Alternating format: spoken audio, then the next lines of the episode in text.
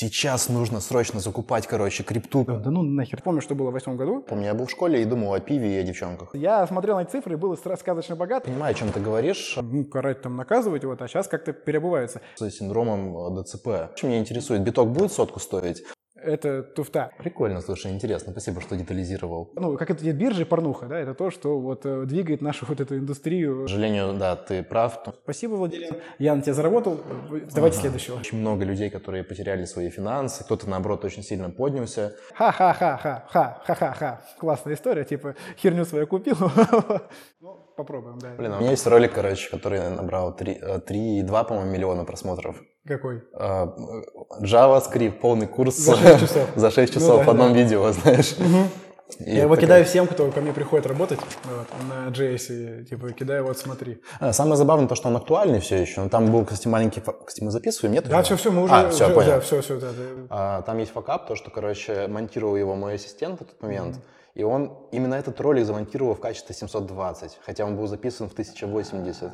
Жесть. Просто, да, но, типа, все равно люди выкупают именно за то, что там, типа, Там структуру разжевано, разжевано, нормально, да, да, типа, вот чтобы, ну, у меня просто базово раньше PHP был в галерее в моей, вот, и потом перешли на JS, и, соответственно, у людей, типа, чего, осинка, wait, типа, можно объяснение, типа, вот, парите 6 часов, типа, после этого будем говорить. Да, ну, слушай, там не совсем для начинающих все-таки, это больше именно про сам язык, а не про то, Ну, вот я говорю, те, типа, кто PHP, на PHP прогали, ну, типа, ты прогал на PHP? Конечно, Ну, я с него начинал. Все с него начинали, да. И, типа, ты привык, то, что там, во-первых, доллар на переменной и погнал, да, и все. И никакой там асинхронности, типа, вот этой всей. Да, стопудово. А, Кстати, знаешь, а, именно говоря вот э, уже в сторону, короче, там крипты и прочее, то, про что мы сегодня будем разговаривать, я вспомнил один случай. По-моему, это был год 18 или 19, наверное, 18 год. Мы сидели, короче, с ребятами на аутсорсе, мы тогда работали там на Израиль. И у нас было трое ребят-разработчиков в офисе, все, больше никого не было.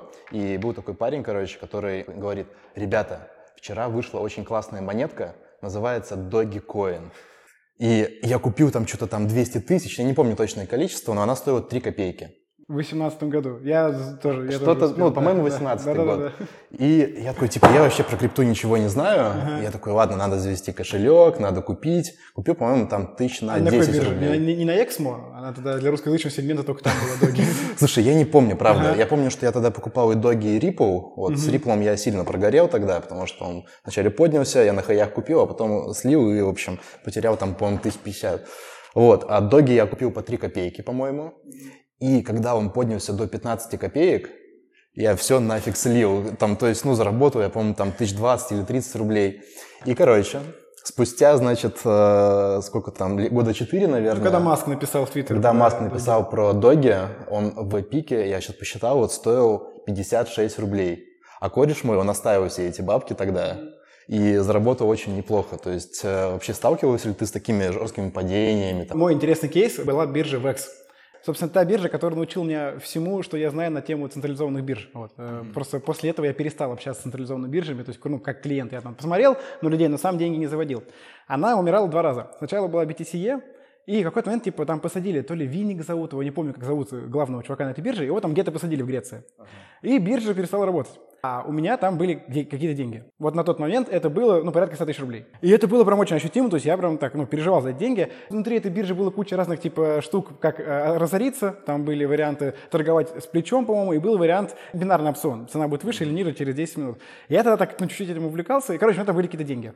И в один момент эта биржа просто, эти, ну, все, заканчивается на этом бирже. Ну, нет ее совсем, и все напряглись. Вот. Но что потом происходит? Через 2-3 месяца пишут, типа, то, что она будет под другим именем работать. И ее запускают под именем VEX. И что произошло? Э, У меня, я не знаю за, за массу, как у людей в голове работало, что сработало у меня? Типа вот, чуваков накрыли, но они даже, несмотря на то, что их накрыли, они нашли в себе силы, открыли заново, и они раздали не деньги, которые были, то есть у меня там был, допустим, у них, э, один биток, один новокоин, один, один лайткоин, например. А мне раздали пол битка, пол лайткоина, пол, пол новокоина, и половина обещания вернуть битка, половина, половина обещания вернуть лайткоин и половина новокоин. Ну, типа, а свои внутренние токены. Вот. И, короче, они прям тогда взлетели конкретно. Потому что были люди, которые сразу скинули их, потому что, ну, нахер, типа, ну, когда-то они там будут стоить или нет, там, ну, по, по единичке. Я лучше сейчас скину, получу хотя бы половину того, что мне обещали. Вот. А кто-то держал. Вот. И я в итоге, мне прям очень сильно повезло, я эти токены не менял и поменял их, когда а, пошло резко все вверх, это было начало 2018 года, когда очередная вот, криптозима пошла на спад и пошло все наверх. Пошло все внутри этой биржи наверх, и особенно пошли наверх эти токены. Там в чем прикол? То есть токен это обещание со стороны биржи было, то что это не те токены, которые сейчас, ERC20, типа USDT и так далее, это просто внутренняя валюта, чисто централизованная. Ну, в Postgres добавили новые enum, типа, типа валюты, и все, и они просто рисовали токены. И они сказали, что это наше обещание, то что мы вам рано или поздно вернем. Оно пошло наверх, и мне удалось скинуть ну, наверху часть денег, но, к сожалению, да, я вывел только половину, а буквально через 2-3 месяца после того, как оно пошло наверх, они там жестко маркетингом качали, деньги туда залили, и они соск соскамились совсем. Ну, то есть они прям обрили по-настоящему вообще. То есть у тебя удалось, короче, а, получается, подняться как-то на этом? Э, внутри биржи. ну, то а, есть, типа, внутри биржи. Внутри биржи у меня денег было вообще просто. Просто я смотрел на цифры, был сказочно богат, но нельзя было вывести. То есть любая биржа, она умирает сначала как? Ну, бывает типа резко, типа херак и все, и не работает. А обычно как? Они сначала типа, ну, у нас ограниченный вывод, там, типа, ну, не меньше тысячи долларов, не больше пяти тысяч долларов, например. Потом, типа, постепенно эти ограничения ужесточаются, там, э, потом они перестают выводить, а потом уже просто со временем она загибается. Там просто в чем прикол, допустим, смотри, вот конкретно в случае с, бирж, биржей VEX, э, там можно было выводить только определенные говнокоины ну, то есть у которых нет ликвидности. И в итоге этот говнокоин стоит на нормальной бирже, типа Binance, допустим, 1 доллар. Например, да, я абстрактно. Там, а на этой бирже стоил 6, просто потому что его там все покупали, чтобы вывести. Вот. Но ты не можешь его поменять обратно на битки и вывести ничего ликвидного. Вот. И в итоге получается, типа, из-за того, что они владеют все, всеми этими ключами и деньгами у тебя, тебе приходится только надеяться на то, что тебе деньги вернут. Я понял. А, на самом деле будет интересно еще обсудить именно централизованные биржи. Ты вот мне а, только что говорил про то, что там вот это вот э, зима или лето, да, началось в 2018 году. Кстати, вспомнил, что вот э, был на Бали и что-то пошел, значит, пить пиво на закате, смотреть на океан. И, э, ну, короче, познакомился с немцем, и вот мы заговорили тоже про крипту, и он говорит, типа, сейчас нужно срочно закупать, короче, крипту, потому что, по-моему, сейчас зима, а вот через год будет, значит, там лето или еще весна. То есть я правильно понимаю, что, по сути, вот у крипты есть такие как бы четыре основных э, этапа, ну, то есть один цикл, который длится четыре года. Условно, зима, лето, весна там и осень. И когда зима, типа, все просаживается, то есть вот, ну, такие цикличные зависимости. И потом, по идее, ну, вот, согласно какой-то статистике, аналитике, оно может возрасти. А, короче, конкретный вопрос, что меня интересует. Биток будет сотку стоить через год? Вот, э, знаешь, в моем понимании, да, дисклеймер, я ни в коем случае не опытный инвестор, ничего, я просто, ну, разраб, который так или иначе регулярно работает с, крипто, с криптопроектами и с проектами на блокчейне. Мое убеждение, то, что непонятно, будет он или нет. Знаешь, моя главная рекомендация инвестиционная, это, типа, держаться от этой штуки подальше. Вот. А если говорить про прогнозы, то биток либо вырастет, либо упадет, вот, либо на месте останется. То есть это вот вся, вся, моя, вся моя рекомендация. Когда я только начинал тему изучать, у меня прям бывали рекомендации серии, типа, вот, сейчас, типа, там такие какие-то объемы, типа там посмотри по теханализу, посмотри по этому, биток сейчас пойдет наверх, и в итоге происходит, допустим, скамится какая-нибудь биржа, да, ну, side effect какой-то, биржа скамится и все. Там в чем прикол главный, в моем понимании? Есть фондовые биржи, да, история которых там десятки лет, вот, если не сотни, да, то есть, ну, торговали биржи были, типа, времена, когда еще не было ни компов, ничего, да, то есть, э, даже показывали фильмы, как они там орут в этих залах, типа, продают, покупают. Классическая, типа, продано, знаешь, там и бумажку да. куда-то отправляется. Да-да-да-да, вот, это было давно, да, и у этого есть какая-то статистика, но даже я эту штуку считаю, типа, в моем понимании это казино. Хотя есть большая история. Но при этом это то, что двигает экономику. То есть, знаешь, это очень неприятная штука, то есть она токсичная, неприятная, мне не нравится, я, может, был, был бы рад, чтобы ее не было, но если бы ее не было, то тогда ну, мы бы не двигались так сильно вперед, потому что история вот этих венчурных инвестиций, вообще инвестиций через акции, даже через эти говенные токены, она как бы позволяет выживать разным проектам, которые потом приносят пользу в нашу жизнь. Вот. То есть, получается, это такое необходимое зло. Но я от этого зла сторонюсь. Угу. А, слушай, а вот э, хорошо, расскажи, какой у тебя вообще опыт тогда? То есть ты сам сказал, что ты разработчик, mm-hmm. а как ты связан именно вот с криптой, там, с биржами? Я вот вкратце расскажу. В восьмом году я начал работать, мне было 14 лет, я пришел э, помощником программиста. Ну, то есть, типа, аля, это принеси, подай, только на уровне кода. То есть там чувак пишет, допустим, какого-то торгового робота, тогда торговали, это была инвестиционная компания, была, ключевое слово именно была, потому что в моем понимании любая инвестиционная компания к этому статусу переходит, вот, рано или поздно, в, в среднем. Так вот, они занимались тем, что торговали на бирже через роботов, то есть просто ну, у них была своя система, они подключались к Plaza 2 шлюзу, то есть тогда не было такой истории, как это удобная API, Socket.io, как сейчас на криптобиржах, типа написал на JS и все. Писали на C-Sharp или, что еще хуже, писали костыли поверх программы. Вот есть программа типа Транзак. Не знаю, если, если сейчас кто-то смотрит, кто торговал там в 8-10 году, слово Транзак, оно в голове возникает. Или там Quick еще был. И вот прямо в этом, в этом, из этого интерфейса можно было через Lua скрипт вытаскивать текущее состояние э, на, на рынке файл, в текстовый файл просто. То есть он пишет текстовый файл, дальше я на C-Sharp пишу прогу, которая берет, копирует этот текстовый файл и забирает оттуда информацию. Потому что если я буду забирать из того файла, который читается, будет ошибка. И, собственно, вот такой шлюз профессиональный у нас был для получения информации. Сделки отправлялись тоже таким же образом, то есть ты пишешь файл, вот, э, Transaq обратно считывает этот файл и дальше сделку запускает вперед. Это было в 2008-2009 году. Я занимался тем, что я тестировал стратегии. То есть ко мне приходит, допустим, трейдер и говорит, Антон, слушай, вот у меня есть мысль, типа, вот здесь такой-то индикатор, такой-то это, и мне кажется, что тема, тема взлетит. Ну, типа, все.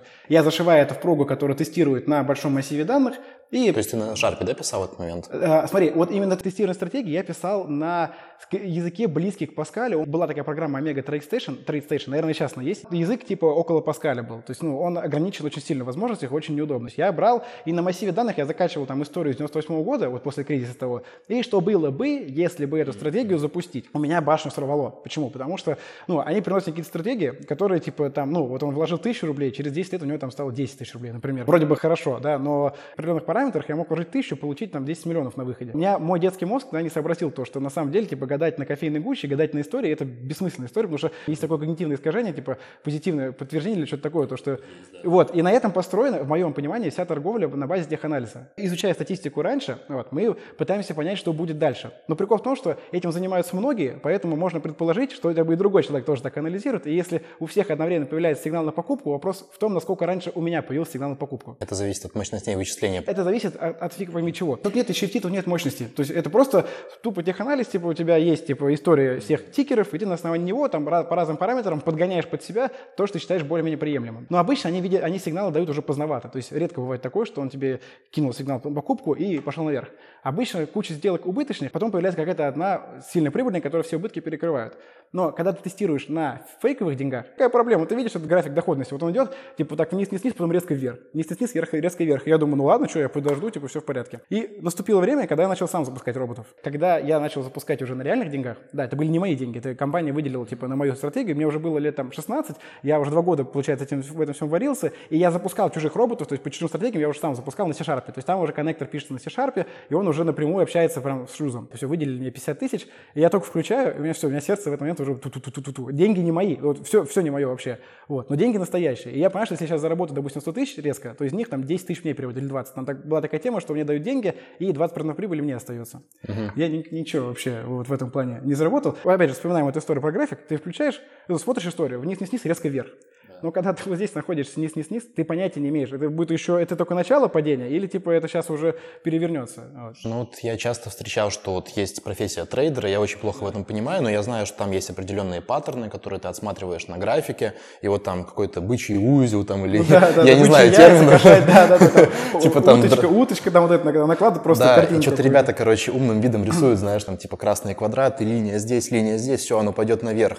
Но это, конечно, с одной стороны, выглядит логично, вроде паттерны, там, типа вот эта вот э, динамика, трейдинг, но ведь с другой стороны, по идее, вся эта динамика, она зависит от реального рынка, от реальных там болей людей, типа от теку- текущей внешнеполитической ситуации, финансовой ситуации, от эмоционального фона людей. И как бы как вообще с помощью вот этих паттернов просто и алгоритмов можно отслеживать реальную динамику?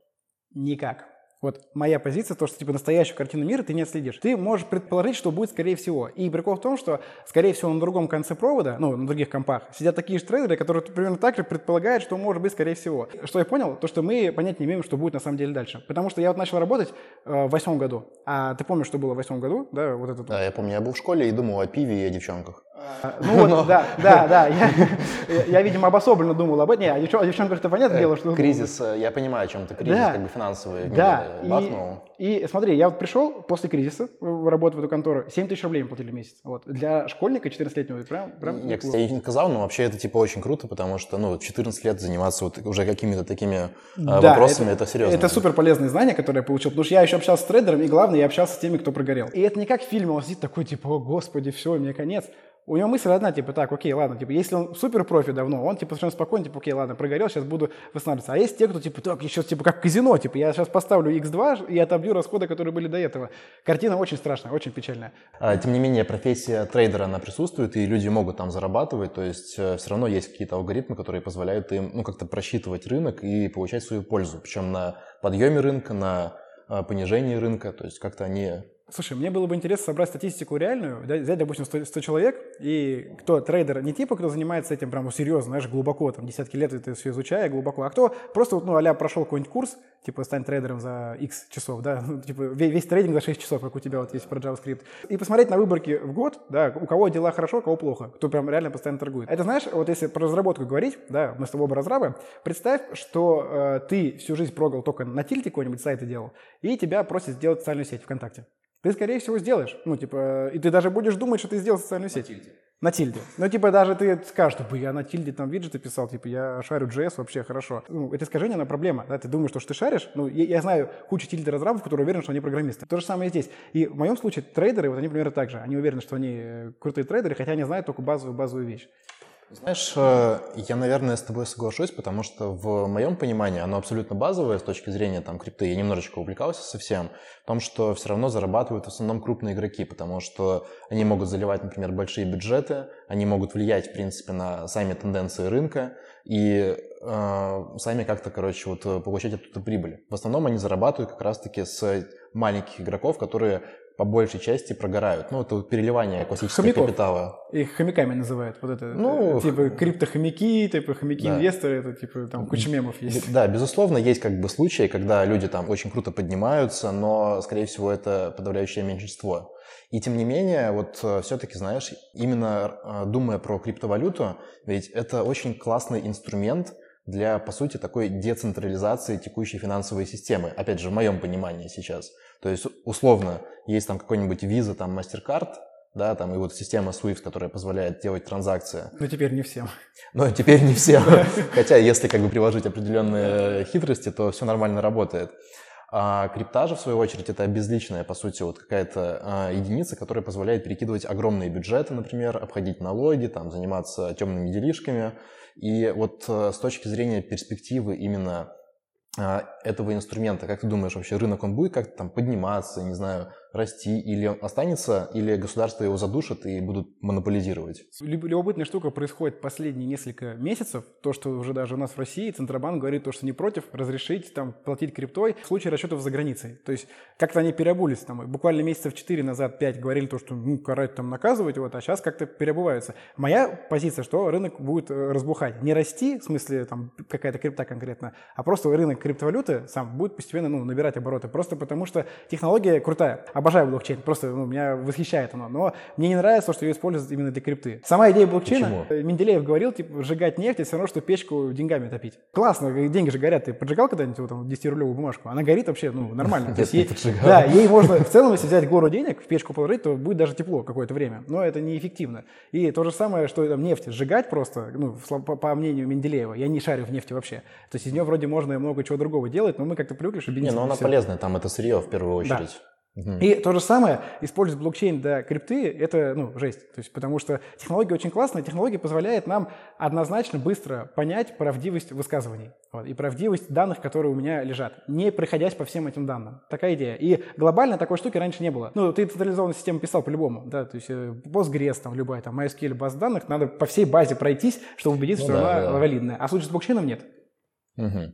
Окей. А, мы поговорим еще на самом деле про блокчейн, то есть в деталях мне будет интересно, знаешь, вот э, поспрашивать, типа там, как mm-hmm. это в глубине устроено. А, заканчивая тему про крипту, вот у меня просто есть интерес, допустим, типа я знаю, что есть там биткоин, например, как основная, короче, вот криптовалюта на рынке, ну, от которой зависят курсы там других уже альткоинов и так далее. И чем, например, отличается биткоин от эфира?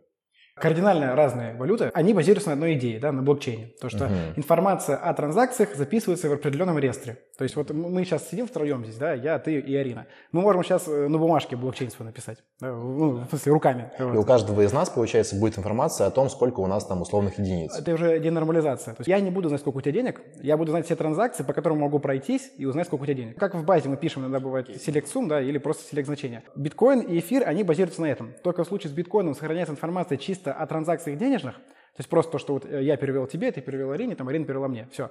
А в случае с эфиром, там виртуальная машина запускается у нас у каждого, и мы можем выполнять вычисления. То есть я, грубо говоря, опять это очень простым языком сказать, я типа кричу здесь, вам говорю, ребят, не запишите, пожалуйста, что я перевел деньги Владилену, а запустите такую-то программу номер А с такими-то параметрами, да, и вы типа у себя все запускаете. Вот. Если она выполняется, то вы записываете результат, результат ее выполнения. Mm-hmm. То есть глобально способ хранения ну, идентичные, но способ реализации и того, что может там развернуть, ну, там большая разница. То есть в эфире ты, ну, смарт-контракт, ты слышал по-любому, по-любому это слово? А, конечно, слышал, да, да. Ты можешь запустить какую-то механику децентрализованную везде. И после этого сильно шагнул вперед блокчейн как технология. Ну, и там крипта, собственно. То есть в битке, по сути, ну, как я понял, да, это какая-то чистая реализация просто блокчейна, а в эфире тоже блокчейн, но они туда еще вводят понятие смарт-контрактов, которые позволяют между конечными пользователями как-то вот ну, удостовериться, что там транзакция была успешная. Ну, типа того, смотри, ты в смарт-контракте можешь любую логику записать, вообще, абсолютно любую. Мы писали проект, который в смарт-контракте зашивалась информация о том, что у тебя есть права на машину.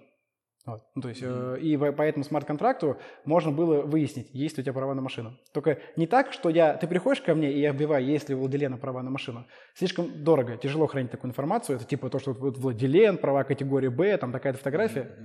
Хранить большие данные в блокчейне – это утопия. Мы сохраняем лишь хэш строчки. Типа вот есть строчка. Владилен, такой-то паспорт 1, 2, 3, такие-то права, такая-то машина. Вот. Мы хэшируем, да, ну пусть даже MD5, ну понятно, что там хэширование другое, там шар 256, ну, просто захэшировали, и этот хэш положили положили. Дальше тебя гаишник тормозит, вот, и ты даешь ему свои данные, опять же, владелен, дата рождения, паспорт, и даешь хэш, вот эту ну, подпись. И он уже по этой подписи, он, он проверяет то, что подпись действительно валидна, и проверяет то, что подпись есть в, этом смарт-контракте.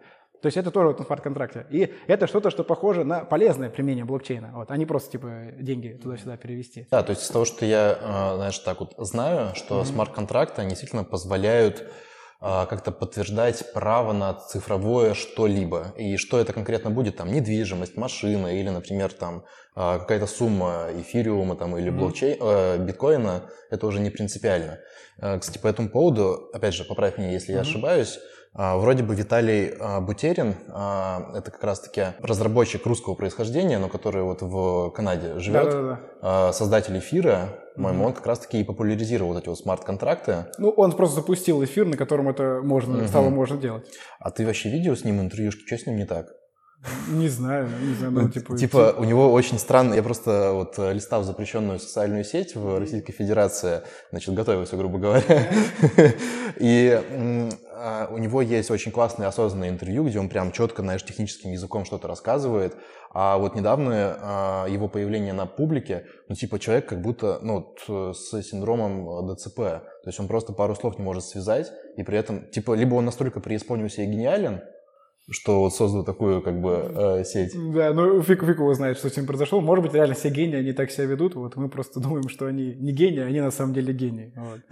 Что-то он понял, Ну да, что-то он, может быть, понял, но сделал он реально крутую штуку. То, что стало можно писать на Solidity, хотя Solidity я его ущербидите называю, потому что ну, язык ущербный, вот в моем понимании.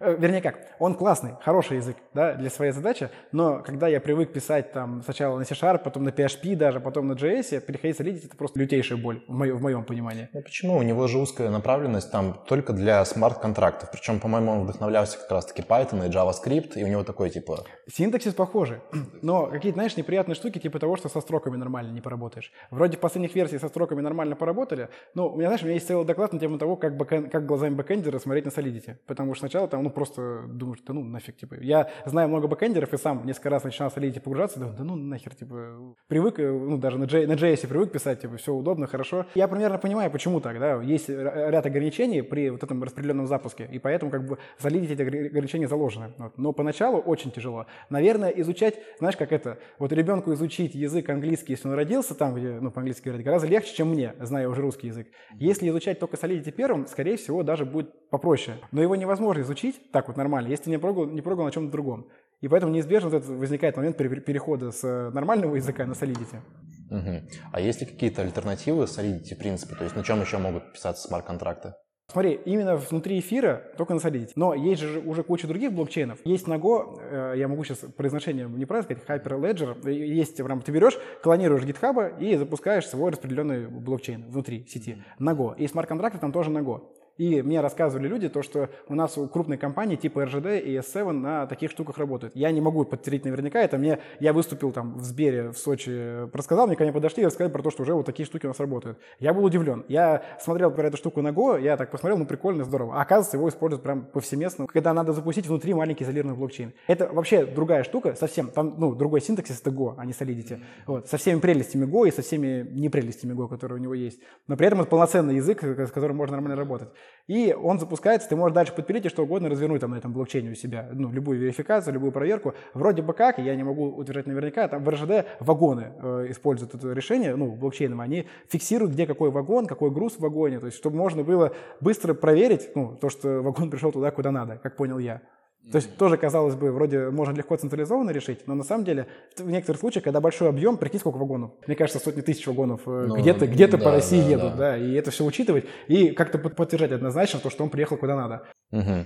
И ты говорил, что у S7, ну, типа, похожая, да, система, по да. идее, для самолетов отслеживания? Не для самолетов, а для вот этой бронирования и регистрации. Я не помню, что именно, либо бронирование на рейс, либо уже регистрация, когда ты ходишь на стойку регистрации. Там тоже что-то уже построено на блокчейне. И я уверен, то, что вообще решения, которые работают на блокчейне, уже, ну, много запущено разных в продакшене. Не тот блокчейн, когда мы там крипту какую-то покупаем, а когда реально пользуемся тем, что можно удобно хранить децентрализованно какие-то уменьшенные в объеме, но полезные данные. Ну, типа обычные хэши и подписи. То есть я правильно все-таки понимаю, а, что это позволяет снизить централизированную нагрузку в сторону такой вот, ну, разделения, получается, каких-то центров и быстрее получать информацию. Быстрее и гарантированно проверенную информацию получать. Ну вот в примере с правами, да, то, что я рассказывал, то, что вот, ну, да. владелен имеет права. В чем прикол? Вот ехал я к тебе из Москвы в Питер. Я ехал на машине, и в некоторых местах связи нет совсем. И если бы в этот момент меня гаишник, там, допустим, тормознул и захотел проверить мои права, он может что, да, он смотрит на мои права, на водяные знаки, то, что да, вроде, ну, вроде все окей, все сделано в ГАИ. Но он также может там через централизованную базу проверить, то есть куда-то обратиться ну, в телефоне и проверить, то, что да, действительно есть такие права. Но связи может не оказаться, и он ее не проверит. И так вот, если будет в блокчейне информация, да, вот то, что я тебе приговорил с подписями, он там в телефон может скачать там информацию о 100 миллионах юзеров о том, что есть права, но она будет весить там, ну, мегабайт 300, ну, вот этих хэшей самих. И он дальше уже будет у себя проверять. Проблема в том, что ему надо как-то однозначно понимать то, что данные реальные. Ну, вдруг он где-то ну, подменили ему информацию. Там как раз-таки приходит на помощь блокчейн. Если ты можешь просто свально хранить цепочку подписей, ой, вернее, свалку подписей, да, хэшей чисто от, от этих строк, ну, толку от этого мало, потому что где-то подменили в одном месте. Ну, допустим, я поеду без прав и захочу подтвердить, что у меня права есть. Ну, допустим, у меня есть доступ к его телефону, к этому гаишнику. Я там влезаю и эту строчку подменяю а одну на другую. И тогда он, типа, видит, да, у Антона есть права. Но если мы идем по блокчейну, там цепочка, где каждый хэш зависит от предыдущего хэша, уже так не получится. Мне надо будет подменить и еще пересчитать все хэши вниз, что сделать быстро и все, невозможно. которые связаны с ними, получается. Да, а связаны все, которые идут после него. Вот. Угу. И в итоге он спокоен, он просто выходит на смену, заканчивает обновление на телефон, да, последние там блоки, и у него все, ему не надо проверять то, что у него текущая копия совпадает с тем, что э, лежит на сервере, допустим, госуслуг. Он просто проверяет там последние пять блоков, то, что хэши верные, и все. И дальше он уже спокоен. Угу. Вот смотри, допустим, сейчас э, там основной, самый популярный политический строй – это демократия. Угу.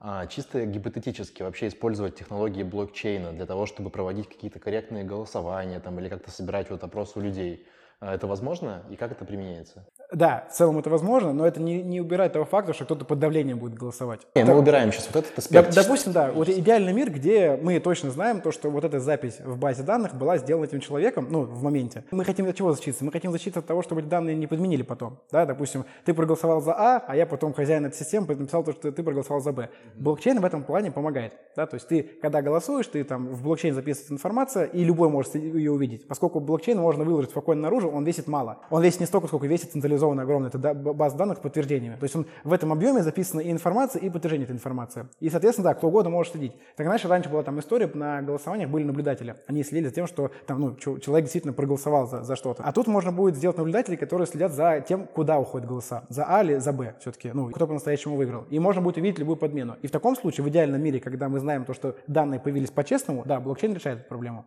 Угу, то есть это такая более технологическая, ну, по сути, вот технология, которая позволяет оптимизировать все эти процессы. Да, она позволяет нам в онлайн перевести то, что раньше казалось может быть только в офлайне. Окей, слушай, давай тогда, раз уж мы так подробно сейчас говорим про блокчейн, все-таки вот э, простыми словами, да, ты можешь рассказать э, вот общие концепты именно этой технологии вне крипты, потому что мы уже разобрались, что блокчейн это не равно крипта, крипта это просто то, что использует технологию Частный блокчейна. Случай. Частный случай. Да.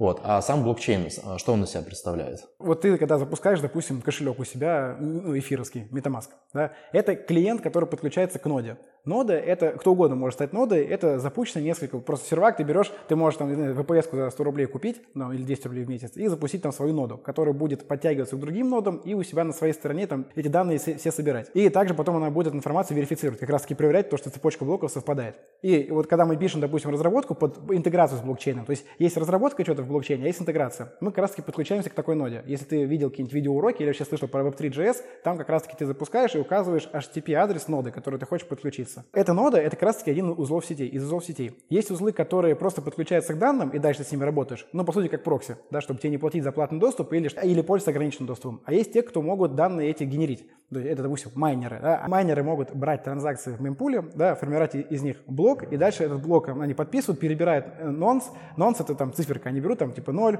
поставляют этот 0 в конце э, цепочки транзакций. То есть они берут всю цепочку транзакций, выписывают, грубо говоря, в одну строчку. Это я сейчас так очень-очень простым ну, словом да, говорю. И в конце добавляют 0. Считает хэш от этого. И надо, чтобы хэш, приведенный к числу, да, мы же любую, любую строку можем к числу привести, чтобы этот хэш был меньше определенной цифры, ну, допустим, меньше 5. Вот. Он посчитал хэш, он там 385, допустим. Ну, все, в топку. 0 на единичку меняем. Считает хэш, то же самое, там, 500. Вот. И вот так вот он э, перебирает этот envance до тех пор, пока не появится тот envance, который ну, удовлетворяет этому условию. То, что ну, этот хэш меньше определенной цифры. Зачем это делается? Для того, чтобы был какой-то рандом в том, кто получит деньги и вознаграждение за получение блока. То есть, чтобы все-таки было что-то, что будет саморегулируемым. Потому что если будет много майнеров, и, допустим, да, вот я, ты и Арина, мы начнем майнить, да, у кого мощнее комп, тот быстрее найдет envance в среднем. То есть, может быть такое, что, да, допустим, ты запустил на полсекунды раньше, чем я, и, допустим, ты вот сейчас нашел его через секунду, да, а я дошел бы через полторы. Но э, на, на дальней дистанции следующий блок найдется не через секунду, а через, там, допустим, три минуты, вот, ну, потому что он там это нюансов много перебрать. И получается так, что у нас мы уравниваем свои силы на, на уровне мощностей. Получается, я запустил, допустим, на i7, ты запустил на i9. Ты быстрее находишь, просто ты чаще находишь быстрее, чем я, новый блок. Ну, алгоритм быстрее выполняется. Да, ну просто тупо, тупо перебор. То есть получается тут чисто гонка мощностей, если мы говорим про майнинг видеокартами. Так вот, э, эти транзакции вываливаются в мемпул, и вот эти ноды, которые мы запустили, допустим, вот нода, которая моя, э, запущена на VPS, она ждет появления нового блока. Появляется новый блок, э, который майнер подписал, и нода, прежде чем положит его к себе в хранилище, чтобы потом уже я к ней обращался, она его проверит. Проверить очень легко. Да, мы берем просто вот эти транзакции в одну строку, берем envance, который майнер нашел, ставим, проверили, подписали, все. Ну, да, действительно совпадает, все окей, типа майнер не обманул, транзакции все сохраняются. То есть проверить легко и быстро, а создать тяжело и долго. В этом, в этом и прикол. То есть получается у нас для того, чтобы подменить дальше все хэши, допустим, мы хотим, вот мы берем такие, а давай-ка, Владилен, мы с тобой сделаем так, что у нас с тобой по 1000 биткоинов. Типа вот, ну давай влезем типа в историю год назад и нарисуем себе 1000 биткоинов. О, да, давай, никаких проблем. Мы заходим, вроде бы, находим какой-то блок, берем от него, там, отпачковываемся, свой форк, меняем там транзакции, перепиливаем то, что я на самом деле не переводил на биржу 100 биткоинов, да, а, допустим, я перевел их тебе. То есть, ну, тоже я, у меня закончились, там, ты получишь, мы с тобой пополам попилим, типа, все, поедем на острова отдыхать, ну, все, до конца жизни. Классная перспектива. Мы берем, отпачковываем распаковываемся и подбираем там свой envance, допустим, какой-то, да, и говорим блокчейну, типа, пишем там тем же нодам, типа моей ноды, да, говорим, типа, ребята, у нас вот новый блокчейн, где я и Владилен, мы там владельцы этих 50 биткоинов. Вот. Ну и на что моя нода такая смотрит, типа, ребята, а что с остальными блоками? Вот, типа, при, применяется та цепочка, которая длиннее. То есть вот наша с тобой цепочка тут один блок, а тут уже за год прошло там типа тысячи блоков. Вот. Ну и, конечно, моя нода берет ту, которая, ну, которая тысяча блоков, а наш с тобой блокчейн идет нафиг. Подожди, а хорошо, а если мы заменим не нашу цепочку, а заменим, сделаем самую длинную цепочку, например, Тогда, согласно твоей логике, она будет э, заменена да, как истина. Вот, да, она будет применена как истина, да, и в этом есть некая опасность блокчейна, да, опасность, допустим, эфира или опасность там BSC, знаешь, да, есть Binance Smart Chain, то есть есть сеть эфировская, есть бинансовая. И э, есть такая опасность, то, что вроде бы как, я не знаю, лично свечку не держал, но я видел сам то, что майнинг-пулы очень многие, под, они под, под властью самого Binance. То есть это вроде бы блокчейн, да, но при этом основная мощность именно для майнинга, она в, в руках у Binance. При желании они могут взять, типа, окей, ладно, мы нахерачим сейчас свою, свою цепочку. Слушай, ну это очень большие э, риски потери репутации для такой... Э... Это колоссально. Ну, типа, это все. Это, ну, смерть сразу, Да, очевидно. это как бы смерть. Ну, типа, ну а что? Типа, ну, в целом, если умрет блокчейн, на котором я стал, там, ну, там, у меня несколько миллиардов, там, триллионов долларов, типа, ну, ладно, пусть он умирает, типа, мне, мне хорошо. Да, ну, ладно, про централизованные тоже мы отдельно поговорим. Да. То есть как я понял сейчас, вот э, ты очень э, технологически рассказал, да, как это устроено, там, нода и так далее. Из того, что я понял, то есть блокчейн, по сути, это сеть компьютеров, если очень, опять же, просто вот, да, говорить. Да, чем проще, тем лучше. Э, сеть компьютеров, где на каждом компьютере хранится вся история транзакций, любых вот этих вот, ну, транзакций, в смысле просто каких-то операций. Мы уже испорчены тем, что транзакции только Да, про деньги. Мы же в базе данных знаем, то, что транзакция – это операция изменения ну, состояния системы. Да, и то есть получается, что мы, безусловно, между, допустим, нашими компьютерами что-то можем изменить и генерить себе там тысячу битков, например. Но у других там сотен тысяч человек, которые используют э, ту же самую сеть, этой информации не будет. И именно поэтому э, мы не сможем, короче, нагенерить себе как раз-таки монетки, потому что ну, у других такой информации нет. То есть в этом и заключается, в принципе, прелесть э, блокчейна как такового. Окей, клево. А если говорить, вот ты много рассказал про ноду как таковую, которую мы там заливаем, например, на облачный сервак, то есть это, ну, просто сервер какой-то. И вот, э, например, я как разработчик, там, скажем, преисполнился уже во фронтенде там, или в бэкенде, хочу э, что-нибудь поразрабатывать там на блокчейне. То есть вообще с чего я могу стартануть и какие мне технические навыки для этого нужны? Сначала стоит начать с того, чтобы поставить Remix IDE -шка. Она, конечно, мы избалованы PHP Storm, там WebStorm, да, но она поneудобнее, чем WebStorm, но там прикол в том, что там типа из коробки у тебя сразу есть все. Ты можешь написать там какой-нибудь Hello World и прям там же внутри ремикса запустить микроблокчейн, на котором ты можешь там, ну, один плюс один поделать, там, всякие операции с хранилищем, то есть ты можешь уже с ним поиграться. Ну, а потом уже дальше есть разные уроки на ютубе, типа как на Solidity прогать, то есть, ну, дальше уже идет по накатной, то есть для начала надо начать писать именно, именно чисто Hello World и почувствовать Solidity. Причем на Solidity можно прогать не только в ремиксе, можно и в WebStorm, но я бы сначала в эту сторону вообще не шел. Может быть, есть какие-то плагины для VS Кода? Да, есть плагины для VS Code, но надо будет заморачиваться тем, чтобы поднять эту себе ноду. Я делал у себя на канале видос, где я хочу попробовать написать чего-то на Solidity, используя чат GPT. То есть вот, вот есть чат GPT, да, он, кстати, хорош. Я, ну, типа, у тебя видос тоже вышел недавно, я смотрел, я ну, удивлен тому, что он его запускает. Я думаю, дай-ка я пробую на чат GPT. Вот я не шарю, я разработчик, все, я программист, дай-ка попробую запустить что-то на Solidity. Но, к сожалению, как бы по его рекомендациям, пока что, ну, там многие вещи приходится допиливать напильником, и не зная про это наперед, ну, не получится это сделать. Он предлагает тоже идти через ремикс и предлагает там, ну, свой путь решения задачи. Ну, но начать стоит именно с ремикса. Первая рекомендация его начать с ремикса – это хорошая идея. А дальше уже нет, если ты, уже понимаешь хотя базовый язык, да, ты там, там есть в ремиксе классные примеры, хранилища, примеры там э, распределенного токена какого-то, то есть там свои примеры есть, там такая типа микро-микро обучалка. Ну и дальше уже как учиться программировать, это уже это другой вопрос. Ну, то есть, э, по сути, не так важен какой-то твой базовый уровень в программировании, точнее, твой уровень программирования, там хватает условно синтаксиса, чата GPT для того, чтобы просто стартануть. То есть это может даже начинающий делать. даже не нужен, ничего не нужен. Ты в ремиксе, у тебя встроена микро-нода есть, все. Мгм, окей. А, допустим, вот я типа стартую, и вот э, даже какие запросы, что я вообще могу спросить у того же чата GPT, например, что мне вообще писать? Кроме Hello World. То есть хотя бы что-то минимальное рабочее сделать. Вот. Что это такое? Я хейтер криптовалюты, да, ну, типа как идеи, но э, как способы научиться очень классно. Пишем в чат GPT или куда угодно, как мне написать свой ERC20 токен. Я не представляю, как к этому пришли, да, как я не представляю, как пришли к стандартам, допустим, в PHP и PSR. Есть куча программистов, они пробуют, да, как к этому пришли. То же самое есть в мире блокчейна. Есть разные стандарты токенов. Есть ERC721, базовый, это NFT. Есть ERC20, это токен, собственно, вот эти, которые USDT и вообще любая другая монета, которая запускается внутри виртуальной машины эфира или эфира подобной, это все ERC20. То есть это, э, получается, у нас в Solidity мы можем хранить информацию. Причем там такое очень жесткое сохранение, там только key value. То есть ты не можешь ни селект писать, ничего. То есть ты можешь только просто по ключу сохранить информацию.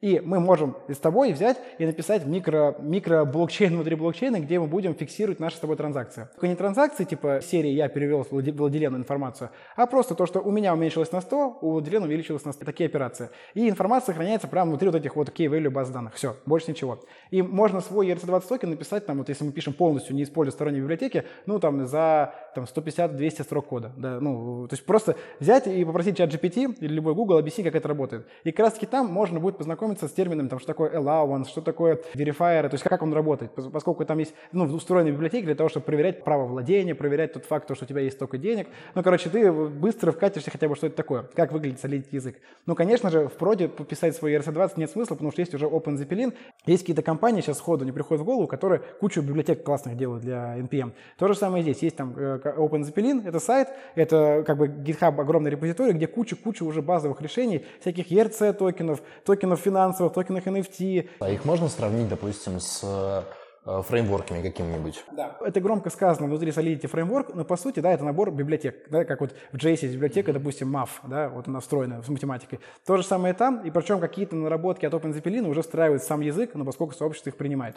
Вот. И вот этот ERC20 — это стандарт, по которому, как интерфейс, знаешь, вот, ну, есть интерфейс понимания, да, API-шка, и договорились то, что что угодно, что хочет себя называть токеном и деньгами внутри нашей виртуальной машины, должно реализовать такие-то методы, типа метод трансфер, метод баланс, метод э, проверки, метод передачи права владения. То есть какие там, ну, не помню, 6-7 методов. Вот. И если контракт реализует эти методы, то он уже как ERC20 получается. Mm-hmm. То есть это просто вот как-то договорились. Потому что на заре вот этой EVM начали писать свои токены, выпускать там просто, ну, кто во что гораст. И получилось так, что, типа, надо было писать адаптеры от одного типа токена на другой. Ну, то есть как там, типа, перевод это сделать. И в итоге как- как-то договорились, типа, ребята, все, давайте теперь вот есть ERC20, вот, пожалуйста, пишите вот так. Слушай, а чисто вот гипотетически вообще на JavaScript можно что-нибудь написать вот в блокчейне? Есть реализация типа блокчейна, как я говорил про Go, да, вот этот вот э, вариант блокчейна. Есть блокчейн такой на JS, но его как бы сам разраб не рекомендует использовать для прода. Это, я не видел продовских нормальных решений э, того, чтобы блокчейн, прям сам блокчейн был на JS реализован. Но самый частый кейс интеграции с блокчейном это как раз-таки код на JS. То есть мы на JS пишем код, который общается с нодой уже и взаимодействует с блокчейном. Ага, я понял. Это, знаешь, очень похоже на историю с нейросетками. То есть на JS это тоже можно писать нейросетки, там, по-моему, даже то ли Brain.js есть, то ли еще что-то. Ну, то есть какие-то маленькие нейронки, которые могут там чему-то обучаться и выдавать коэффициенты. Ну, просто это настолько неэффективно. И... Ну, это жесть. Но, но, но можно. Типа проще на питоне это написать. Ну, это естественно. То есть Python больше э, подходит именно там для работы с данными. Там JS это больше там про динамику, там про а, какие-то быстрые решения и так далее. Окей, и вот э, вообще что касается блокчейна, вообще стоит им заниматься или какие у него перспективы в принципе? Я скажу от себя, что стоит. Ну, реально, очень классная штука. Но если мы говорим, допустим, про деньги, да, э, вообще глобально, ну, блокчейн-разрабам платят хорошо, особенно хорошим блокчейн-разрабам. Вот. И в моем понимании хороший блокчейн-разраб, который много раз обжегся, уже потерял э, кучу или не кучу каких-то денег, реально косяки были, потому что тяжело сейчас учиться блокчейну нормально, блокчейн-разработке, потому что, ну, новая сфера. То есть у нас даже языку JS уже много лет, да, и на нем уже есть куча-куча проектов, которые там себя зарекомендовали. И уже есть какие-то практики, понимание, что есть хорошо, что есть плохо. В случае с блокчейном тоже есть понимание, что есть хорошо, что есть плохо, но есть маленькая особенность в случае с блокчейном, то, что у нас кто угодно видит наши данные. И, соответственно, кто угодно хочет наши деньги украсть. Порог вхождения именно в продакшн очень высокий в моем понимании. То есть написать какую-нибудь сайт-визитку, да, вот типа а я вот Антон Морев, типа я такой-то молодец. На JS, ну, может кто угодно, да, неделю-две попотеет, даже кто не программировал, ну, и что-то чего-то да напишет. И, и нет ничего страшного от того, что он напишет там кривую верстку. В случае с блокчейном, да, вот хороший разраб, он уже знает, где его могут обмануть. Вот, да, другое слово в голове возникло. То есть он знает, где его могут обмануть. И хороший блокчейн-разраб получает, ну, прям пятизначные суммы в долларах, да, в месяц он хочет получать, вот, и, и еще его фиг себе перехантишь. Вот. В случае с JS, то есть такого же уровня, хотя странно это сравнивать, да, типа уровни разрабов, ну, то есть, знаешь, я, поскольку у меня своя галера, я считаю людей, людей как это, знаешь, в Симпсонах есть серия, когда Гомер увидел, типа, как люди в купюры превращаются, когда понял, что он них может зарабатывать. То есть я э, разра... Капитализм да, да, вообще. Да. Его ценность — это конвертируемость разраба в деньги. Не, это нормальная история с да. точки зрения именно там взгляда как бизнесмена, это абсолютно адекватно. Да. да, то есть э, я не к тому, что это рабы, вот, но просто вот Solidity разраб конвертируется в деньги довольно-таки хорошо, если знаешь, куда конвертировать, но не так хорошо, как конвертируется хороший JS-разраб. Это очень, знаешь, такое гадание на кофейной гуще, да, но JS-разраб э, за 10 тысяч и Solidity разраб за 10 тысяч. То есть Solidity разраб за 10 тысяч конвертируется меньше, но при этом без него невозможно в блокчейн-проектах. Вот. То есть и идти в блокчейн, если люди хотят за деньгами, да, в этом плане, да, блокчейн очень круто и хорошо. Спрос есть, то есть. Да, да, да, типа прям вот э, э конкретно. То есть откроешь HeadHunter, JS резюме очень много. Да. Опять же, их глобально мало и меньше, чем э, предложений, а Solidity резюме их вообще нету. Если я открою вдруг свое Solidity резюме, мне почти там сразу же напишет кто-то, типа, йоу, кто эти люди, то есть что они вообще делают? Ну окей, вот мы разобрали, что есть условно там RGD 7, да, которые применяют эту штуку.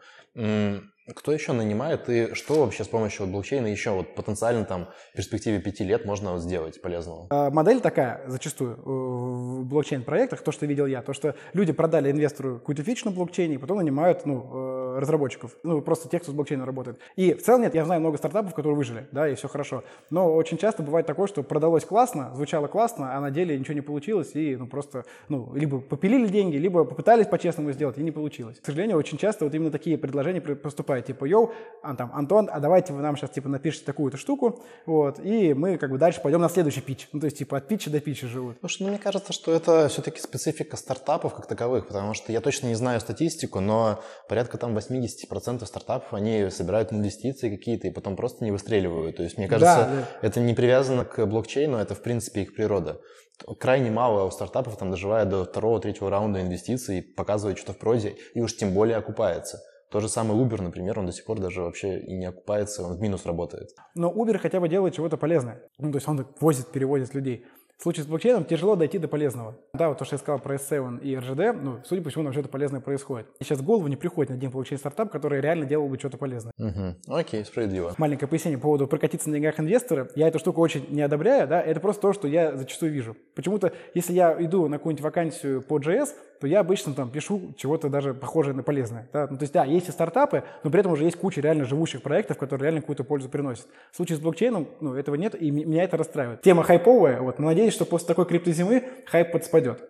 Когда эта криптозима закончится, кстати? Не знаю, понять не имею, но это началось со скама пары бирж, да, там FTX, потом еще пара монет упала, и как бы доверие подупало. И я надеюсь, что реально сейчас хайп подспадет, и сейчас все переключатся на какие-нибудь нейросети, и реально в блокчейне будут запускать только действительно то, что может быть полезным на блокчейне. Угу.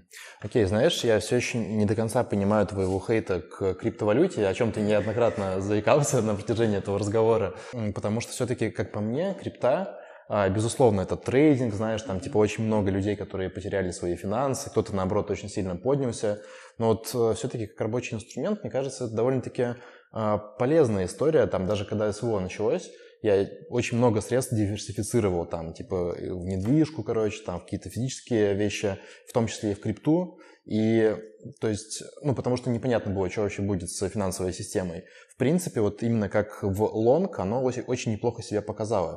То есть, все-таки откуда у тебя такой вот у э, меня негатив. Нет хейта к крипте. Это ну, крутая штука. У меня хейт скорее к идее, что у людей блокчейн с криптой ассоциируется. А. Это все равно, что я говорю, типа, ребят, я веб-разработчик, о, это лендосики пишешь? Ну, типа, вот из этой серии. Э, ну, кнопки красишь, подожди. Кнопки красишь, да. Ну, ну кнопки красишь, это все-таки реально, чем приходится заниматься разработчиком.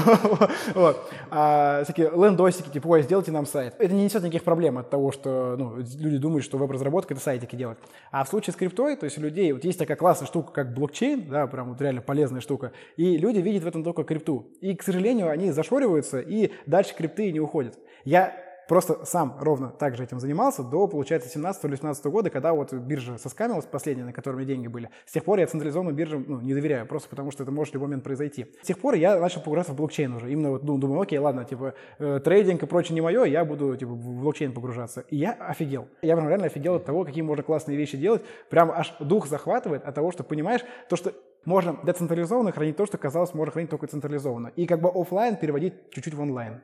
Я понял. Короче, ты рассуждаешь именно с точки зрения технической части и то, что технология, она больше применяется. При этом ты рассказывал про то, что у тебя есть э, опыт написания там каких-то ботов, да, которые там торгуют, э, всякие там плечи выставляют и прочее, и как-то потенциально даже зарабатывают.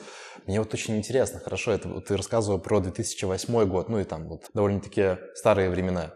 А как сейчас вообще, то есть вот, допустим, я хочу написать бота, у меня вот э, два вопроса, которые меня очень сильно мучают. Первое. Могу ли я использовать чат GPT для того, чтобы улучшить конверсию а, именно ну, какого-то там прогноза и так далее? Потому что, в принципе, там компиляция, хоть и старых данных, но она идет. И как вообще этот процесс происходит? То есть там есть api или это тупой парсинг, например? Если мы говорим про криптобиржи, у них у всех есть опишки. Они же все хотят, чтобы люди объемы создавали. Биржа-то зарабатывает классно на комиссии, и поэтому вот биржа крипто, э, чем мне криптобиржа ну, нравится больше, чем вот уже старые фондовые биржи, старым фондовым биржам не надо зазывать к себе. То есть, да, у нас есть там московская биржа, да, еще, да, и петербургская биржа, да, вот есть две биржи, ну и в целом, как бы ты, скорее всего, на одной из них будешь торговать. Да, есть посредники, типа всякие Тинькофф Инвестиции, да, ты, ну, как, как брокера, но торгуешь на этих биржах. Им не надо людей завлекать. А вот криптобиржи, чего мне прям реально нравился, и нравился сильно тогда, они прям думали про разрабов. То есть старались сделать опишку поудобнее, свагер, типа, причем они запускают тебе тестнетовскую версию, где ты можешь как бы тестовый кабинет и прям попробовать поделать сделки для того, чтобы понять то, что у тебя твой робот работает верно. Не типа проверить гипотезу, стратегию, а просто ну, проверить то, что технически у тебя все хорошо работает. И обычно там просто ну, веб-сокеты, типа к веб-сокетам подрубаешься, тебе приходит новая информация о цене, а ты уже на своей стороне это обрабатываешь и по веб-сокетам отправляешь команду. То есть в плане API они молодцы. То есть они делают все, чтобы тебя на это подсадить, грубо говоря, знаешь, как вот прям реально целый путь для того, чтобы, ну, легко было работать. И я их за это не корю. То есть вот как разраб я был просто в восторге, потому что у нас один из проектов в галерее нашей, который живет до сих пор, то есть компания занимается торговлей, она торгует на фондовых биржах и на криптобиржах, и она занимается HFT. Вот, и мы занимаемся тем, что с биржи стягиваем информацию, и потом это перерабатываем, им эту аналитику строим. Типа, сколько они заработали. Не сколько могли бы заработать по стратегии, а просто факты. Типа, вот вы столько-то заработали. То есть, нет, в плане API -шки крипта гораздо круче. И даже если, допустим, ты решил пойти по пути трейдера, да, допустим, и, допустим, даже ты хочешь торговать э, на тоже ботом, ну, торговать, допустим, на московской бирже, Проще, наверное, попробовать сначала на крипте, просто чтобы понять э, именно технику, механику, что такое лонг, что такое шорт, фьючерсы, там, э, опционы, просто чтобы технически разобраться в этом. И моя позиция в том, что, я не знаю, по-моему, по-моему, ты даже в своих уроках про это говоришь, то, что лучше учиться на практике. То есть вот не надо читать кучу книжек, да, ты прям бери и вот пиши, да, пиши какого-то бота и скриптой. А потом, когда поймешь, что, поймешь, что готов в фондовый погружаться, там уже получай себе доступ, потому что она обычно стоит денег, и это геморройно довольно-таки. Есть куча разводил, которые типа, да-да-да, мы тебе сейчас все сделаем, но у них либо будет пинг бешеный, вот, либо будет какая-то бешеная комиссия, либо вообще ничего не будет. Подожди, у классических не криптобирж, получается, тоже есть всякие IP-шки, просто они не заинтересованы в том, чтобы привлекать. Ну вот, вот смотри, взять, допустим, блин, я не хочу называть компанию, да, да, какой-то банк. Компания Б там. Какой-то да. Б-банк продает Б-инвестиции, да. У них есть опишка, но они брокер, они не биржа. То есть они являются посредником. Вот. А если ты хочешь что-то серьезное писать, да, с маленькими задержками, то надо там напрямую к бирже коннектиться. И там уже целая история. Я сам лично коннектился напрямую к бирже только буду, когда компания, где я работал, была там официальным, ну, прям с брокерской лицензией, все, то есть там можно было напрямую прям к этому Plaza 2 подключаться. Да, и это прям прикольно.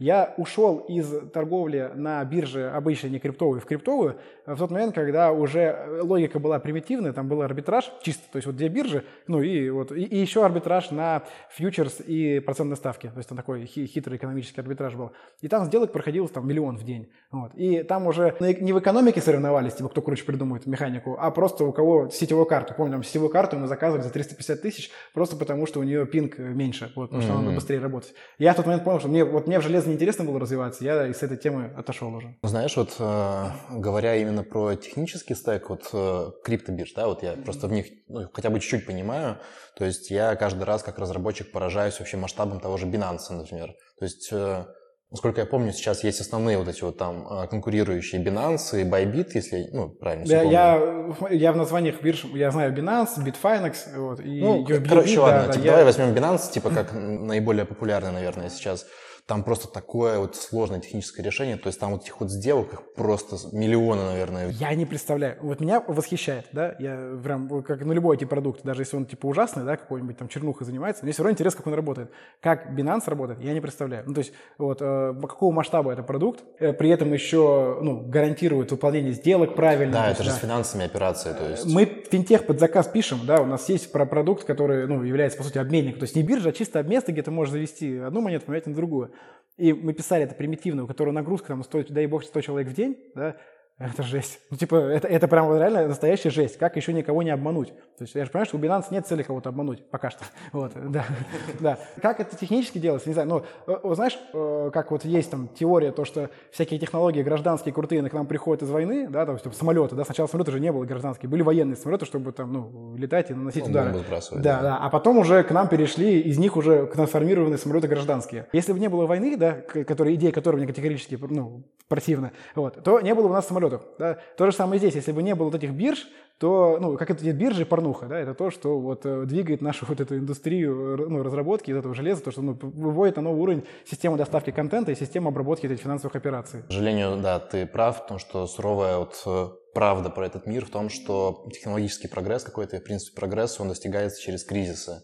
То есть, по-моему, там самые вот пики технологического прогресса были после там, Второй мировой войны, например, когда вот эти вот колоссальные разрушения, но за счет развития военно-промышленного комплекса, типа вот оно и на гражданку проникало. Прикольная аналогия как раз-таки вот с, ну, получается, тем, что финансовый сектор, он как-то развивает вот технологические какие-то решения. Ну, даже вот сетевые карты, да, э, или видеокарты. Да, вот видеокарты шагнули вперед. Просто вот когда там был 15 года, когда майнинг начал постепенно разгоняться, видеокарты дошли до какого-то своего пика. Да, были какие-то игры, да, дорогущие, но у меня видеокарта на моем компе, с которого я играю, она там 13 или 14 года выпуска. И в целом, как бы на настройках поменьше, она более-менее нормально тянет. Да, нету RTX, нет каких-то вот таких прям вау-вау вещей. Вот. Но видеокарты дальше начали развиваться. То есть если бы не было майнинга, видеокарты, наверное, на этом бы там остановились. И постепенно мы двигались. Но поскольку майнерам была нужна видеокарта помощнее, а видеокарты хотели рынок забрать себе, там просто бешеный, бешеный рост вперед пошел, а потом за этим уже потянулись игры. То есть там всякие RTX и прочие вещи, они появились как бы, ну, так быстро, благодаря тому, что видеокарты развивались. Вот. Mm, это м- моя гипотеза, это, знаешь, мои наблюдения. То есть А. то- то- тоже, тоже получается, типа, ну, мы медленнее, оно бы развивалось бы неизбежно. Видеокарты, они конкурируют между собой, они бы развивались, но гораздо медленнее, чем при наличии крипты. Хотя, опять, казалось бы, да, мне крипта очень не нравится сама как идея. То есть я, знаешь, в своих видосах говорю, типа, ну, обходить эту тему стороной, пусть эта индустрия развивается, но не за наш счет. Просто потому, что там токсично очень сильно все. Не в плане, типа, то, что В IT тоже токсично. ну, мы, про разную токсичность говорим чуть-чуть. То, что там, типа, тебя могут полить грязью, да, это неприятно там и токсично. Но про то, что там можно реально остаться без денег как-то так или иначе, ну, в том плане, что есть печальный опыт. Я терял деньги чужих людей и компаний, да, ну, просто по, по ошибке там, да, были моменты простой сервиса, простой бота, то есть были потери. Но один раз я потерял свои личные тысячу долларов из-за того, что я сделал косяк в контракте. То есть просто маленький косяк. И просто, э, знаешь, я как будто вот почувствовал себя, как будто я зашел весь обвешенный там золотыми цепями какой-то темный уголок какого-нибудь там дальнего города. Я не буду называть город, чтобы город не обидеть вот любой. Ну, Давай типа, возьмем владейное поле. какой? Владейное поле. Вот, владейное поле, да. Я пришел, типа, ко мне набросились. Я увидел то, что, ну, я сделал, хотел сделать транзакцию, вот, и есть такая тема, как снайперы в блокчейне, да, это все-таки, я считаю, важным про эту штуку проговорить. Это э, программы, роботы, которые мониторят блокчейн, мониторят код контрактов, поскольку кон- код контрактов открыт, ну, хотя бы, хотя бы декомпилированный, то есть не исходники, а декомпилированные.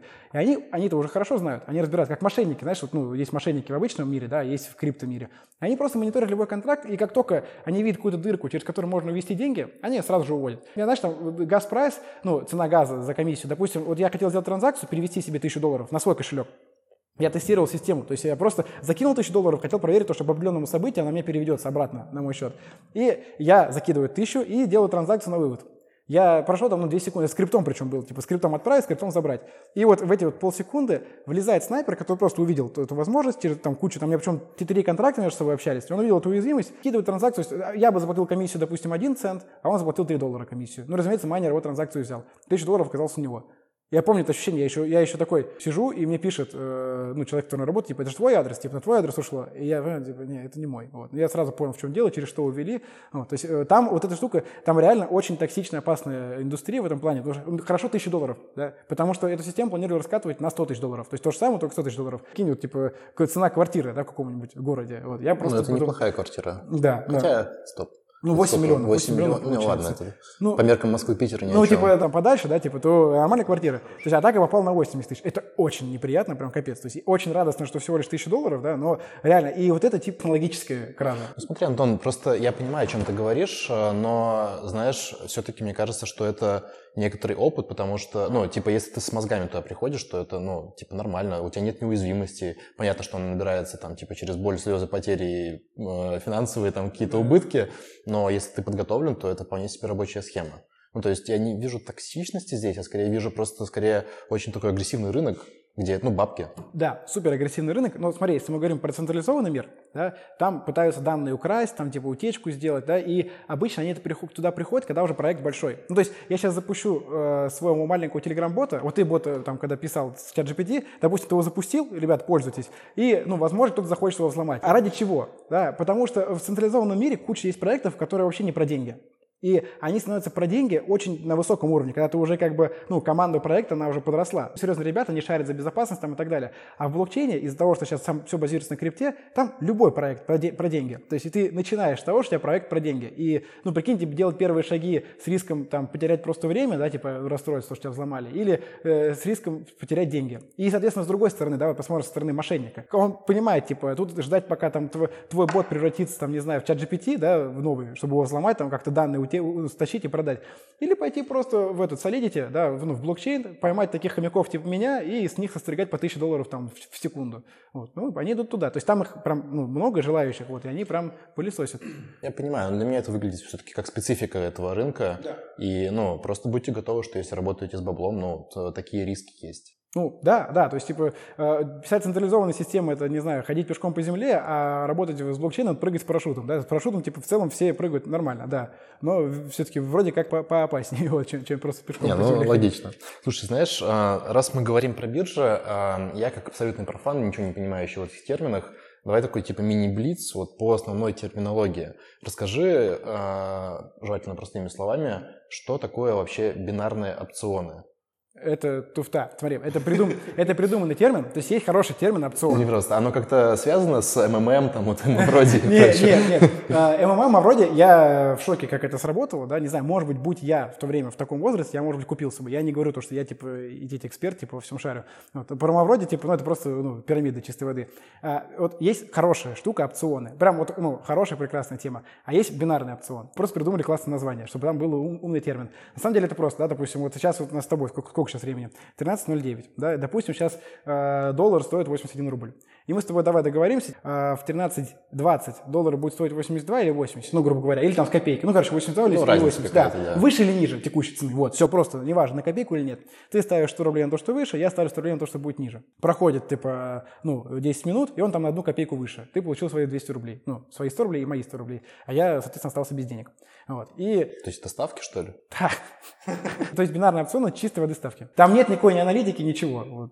Все. Замечательно. Э, благодарю. Хорошо, а опцион тогда просто что такое? А вот опцион – это уже целый финансовый инструмент. Допустим, э, ты сейчас доллар стоит 82 рубля. Вот. И ты такой думаешь, блин, я вот не хочу его сейчас по этой цене покупать, но хотелось бы через месяц иметь право по этой цене его купить. Вдруг он будет стоить 100 рублей, например, да, и я тогда, ну, озолочусь. Ты такой говоришь мне, Антон, а давай мы с тобой забьемся, я тебе сейчас дам, допустим, 100 рублей, вот, да, а ты мне за это через месяц позволишь купить на 1000 рублей долларов по 82 рубля. Проходит месяц, доллар стоит там 60 рублей, тебе это нафиг не нужно. Ну, ты потерял 100 рублей. Угу. Проходит месяц, доллар стоит 100 рублей, ты такой, Антон, угу. мы там с тобой договорились, давай мне мои 1000 э, долларов по 82 рубля. Ты их покупаешь, сразу же продаешь в рынок. Все. То есть это вот опцион. Ну, то есть это право покупки или право продажи по определенной цене. Ты не обязан им воспользоваться. У меня теперь, э, после того, как ты пояснил разницу между бинарным опционом и опционом, возникает вопрос, что значит, черт возьми, слово «бинарный» в данном контексте?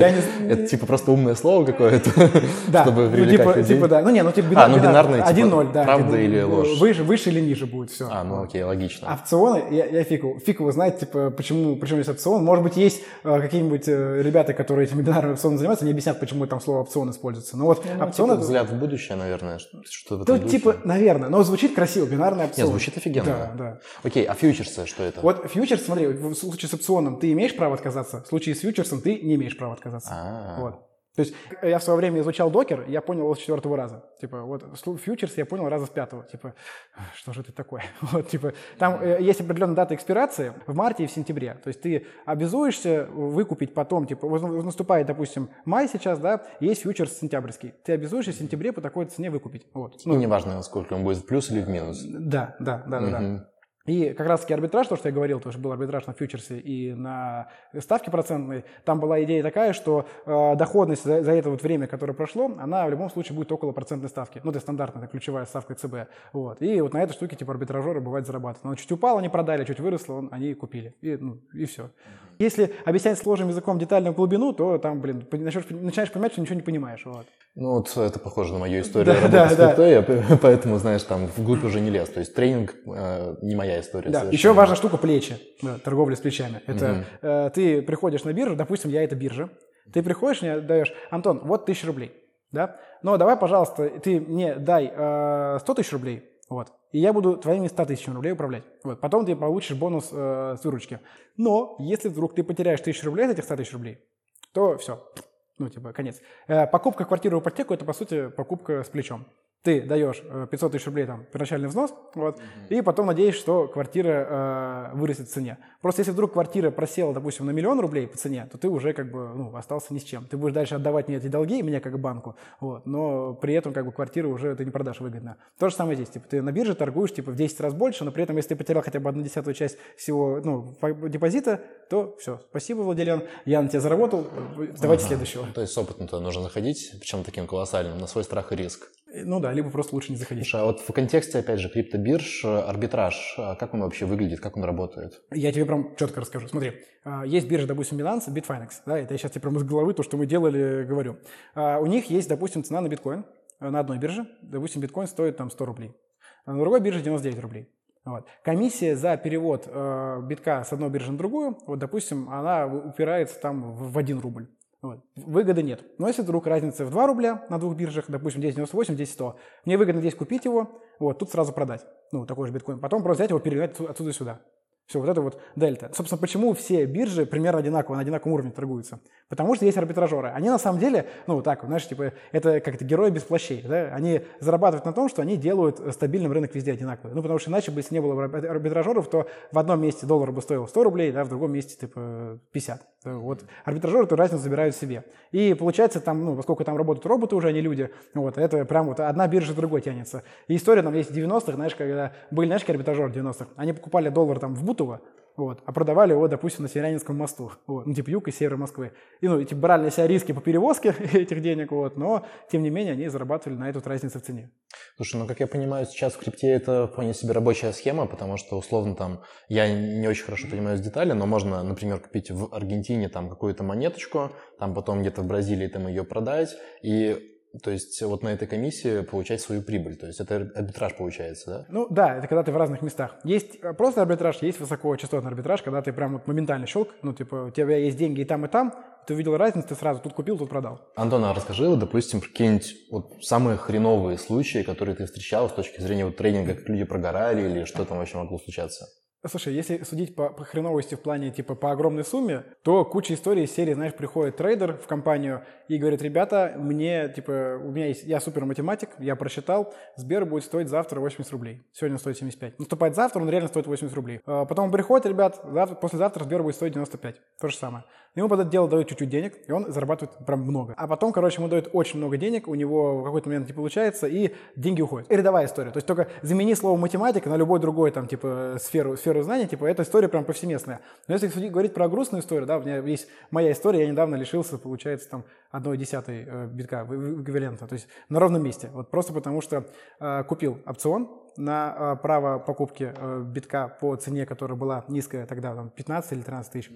Вот, прошло полгода, я забыл про него, я забыл его загасить. То есть просто, ну, тупо, тупо про него забыл. Наступает март, я понял, что опцион сгорел, а биток уже стоит, ну, там, 26 тысяч. Ну, я остался, получается, там, потерял на, на ровном месте одну десятую битка. То есть это в масштабах вроде не такая большая грустная история, но когда касается личных денег, это прям очень грустно. Грустная история про трейдеров, знаешь, который, вот человек занимался всю жизнь трейдингом, то есть вот регулярно этим занимается, и единственное, что у него происходит, типа, он зарабатывает деньги, сливает их, потом занимает деньги кому-нибудь там криминальную, из криминальных структур и как в казино. То есть, типа, вот происходит такая история, что там по итогам 10-20 лет, то есть всю жизнь на это положено, вот, остаются только долги. Как вот, знаешь, кто ставками занимается.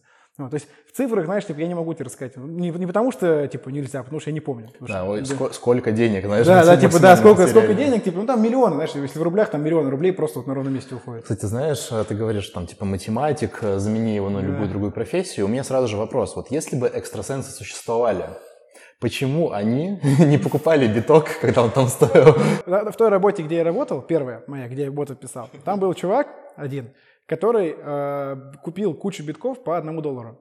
Ну, прям куча. И он говорил нам всем, ребята, ребята, ну, он прям, как он, э, крутой разраб, он говорит, ребята, это, типа, тема, будущее. Единственное, что сделали все, включая меня, ха-ха-ха-ха-ха, ха-ха-ха, классная история, типа, херню свою купил. Что у него стало с битками в итоге? Ну, ничего, они у него так и остались. А, то есть он прям, ну, Ну, конечно, да, да, он себя чувствует прекрасно. Блин, красава, чего? Да, да, да. Ну, то есть, типа, и я каждый раз теперь, когда у меня внутри возникает ха-ха, ха-ха, ха-ха, я сильно подумаю, типа. Я понимаю, вот вообще в тренинге, в работе с акциями, там, с криптой нужно полностью отрубать вот этот вот эмоциональный фон. Типа, ой, а что бы было, если бы я там купил биткоин там по 10 тысяч там? Или вот, вот эта вот э, жажда упущенной выгоды, ее вообще нужно игнорировать, по сути. Ну, иначе ты просто будешь подвержен, получается, вот эмоциональному фону и не сможешь рационально мыслить как-то. Потому люди прогорают жестко. Ну, то есть э, вот это еще история, если бы я купил биткоин, а вот попробуй, да, вот сейчас, вот сейчас сколько долларов? 81 стоит, да? И мысль, да, у людей, он недавно был 60. Если бы я купил по 60, все было бы хорошо. А надо вспомнить, что недавно он был 100. И если бы ты купил по 100, то ты бы сейчас в другом формате бы рассуждал. То есть, ну, мы не знаем, что будет дальше. То есть нет смысла горевать о принятых ранее решениях. Это наша человеческая природа. Да, да, да, да, да, это человеческая природа. Хорошо, а какие вот, в принципе, еще тогда с твоей стороны могут быть рекомендации по, знаешь, такой вот, ну, условно назовем ее гигиеной вообще работы с э, криптой, там, типа вот со всей этой вот историей, которую мы обсуждаем? Ну, первая рекомендация не заниматься, не, занимать, не заниматься криптой, вот, но если первую рекомендацию игнорировать, да, то а, не доверять централизованным биржам. И по слову не доверять, это не значит, типа, обходить их стороной, ничего туда не переводить, вообще, типа, вот, знаешь, как это, шапку из фольги одеваете, нет. Ну, просто иметь в виду то, что в любой момент, вот в любой момент, криптобиржа может тебя нагнуть. Просто взять и вырубиться. Вот. И ничего с ним не сделаешь. Я, кстати, не говорю то, что обычная биржа так не может сделать. То есть, да, у нас вроде есть всякие судебные процессы, документы, договора, но, насколько я понимаю, это не очень работает, когда эта биржа полностью умирает. То же самое, то есть везде. То есть, если ты доверяешь кому-то свои деньги, да, ты просто в случае с криптобиржей ты никак не защищен. То есть ты просто, грубо говоря, вот э, наличные взял из кошелька, дал чуваку, да, только чувак это биржа. Вот. И тут уже ну, будь готов, что деньги тебе не вернутся. Вот. То есть, как, знаешь, когда мы занимаем кому-то деньги, да, там, я могу занять тысячу рублей, мне это не страшно. Ну, типа, 100 тысяч я уже очень сильно подумаю, типа, стоит или нет занимать.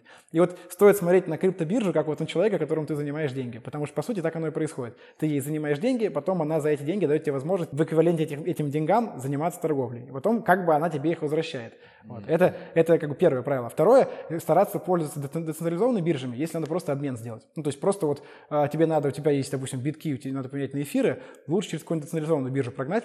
Они работают в виде смарт-контракта. То есть вот есть смарт-контракт, на эфире запущенный или там на Binance. Там другая механика, там не то, что типа таблица сделок, заявок есть, там ну типа через э, накопленную ликвидность. Ты заливаешь там битки, и тебе в соответствии с текущими пропорциями лежащих в этом контракте денег, тебе отливаются эфиры. Все, и пропорции меняются. Все, и ты таким образом типа безопасно меняешь деньги себе. То есть без привязки к централизованным биржам. Угу. Слушай, ну вот, кстати, я когда сам работаю с криптой, то есть, опять же, на просто базовом уровне и в лонг у меня в основном стратегия, то есть на централизованной бирже я закупаю там какую-то крипту, дальше я ее перекидываю на холодный кошелек. Да, да. Там сразу. Ledger у меня. Да, сразу же, типа, вот не держи на бирже ничего. То есть это нормальный подход? А, это абсолютно, в моем понимании, это единственный подход. То есть биржа – это как вот транзит какой-то. То есть ты быстро загнал, поменял, вы, вывел. Соблазн очень велик, очень удобно, то, что у тебя в одном месте на бирже все лежит, очень велик соблазн. Но знаешь, я еще не столкнулся с той проблемой, знаешь, когда денег так много, что их негде хранить. Не столкнулся, да. Но я подозреваю, что люди, у которых там типа, не, ну, не 2-3 миллиона, да, накопилось, а у которых там сотни миллионов рублей, допустим, да, вот есть люди, у которых есть такая проблема в виде сотни миллионов рублей. Они тоже думают, как их хранить, потому что в банк уже их не положишь, да, под АСВ только миллион четыреста выпадает. То есть, э, и потом хочешь, чтобы они как-то росли, не обесценивались. Вот примерно так же надо рассуждать с деньгами, которые у тебя в формате крипты, просто потому что там нет даже АСВ. То есть то, что лежит на бирже, оно это доверено полностью бирже. Вот. Mm-hmm. То есть вот и то, что ты сразу выводишь, это максимально правильно. А второй способ я использую P2P. То есть, допустим, там, чтобы вот сейчас в силу ограничений э, входить, в общем, э, максимально быстро все эти... Да, я третий хотел сказать, не пользуйся P2P. А вот поясни, почему? Потому что ну, у меня очень позитивный опыт. Вот, Моментальные смотри, сделки. Это, нет, вот тут уже другая. Если до этого я тебе говорил про сохранность твоих денег, да, ну, почему надо выводить сразу с биржи, тут я про сохранность твоей личности говорю. Ты на площадке какой-то, типа а-ля Авито, крип, крипто Авито, да, ты говоришь, продам 10 битков. И тебе, ну, какой-то чувак левый говорит, а я куплю 10 битков. И ты в итоге переводишь битки на кошелек, он тебе на, кар- на карту переводит деньги твои. Ну, и в итоге в чем прикол? Мы знаем, что битки очень классная штука э, для того, чтобы быть немножко в тени. И если есть какой-то инструмент, который позволяет быть немного в тени, то им будет пользоваться те, кто очень любит быть в тени. Всякие те люди, которые продают запрещенные вещества, запрещенные услуги оказывают. И в итоге получается, ты не знаешь, что тебе деньги перевел. Ну вот смотри, даже, знаешь, а, иногда стоит задумываться, типа, да, вот если я сейчас тебе говорю, типа, давайте я переведу тысячу рублей, типа, ну не знаю, мы с тобой поели в ресторане. Даже тут стоит на секунду призадуматься, да, типа, я тебе рассказываю про крипту, я рассказываю про то, что там, типа, у нас галера своя. Может быть, я там какой-то чернухой занимаюсь, хотя я и не занимаюсь. Но стоит призадуматься. Хороший комментарий. Но стоит призадуматься, да, типа, прежде чем, типа, да, да, там только давай кидай. Вот. А тут ты, ну, меня хотя бы знаешь, а там ты вообще не знаешь, откуда тебе приходят деньги. Вот. У меня, знаешь, какие истории были? Чувак просто переводил люди в виде зарплаты деньги, просто переводил, и в итоге заблокировали всех. И его, и тех, кому он переводил. Но и, и как бы там потом разблокировали, он объяснил, да, да, ребят, все, базар ноль, типа, я налоги оплачу, типа, все, просто, ну, косяк.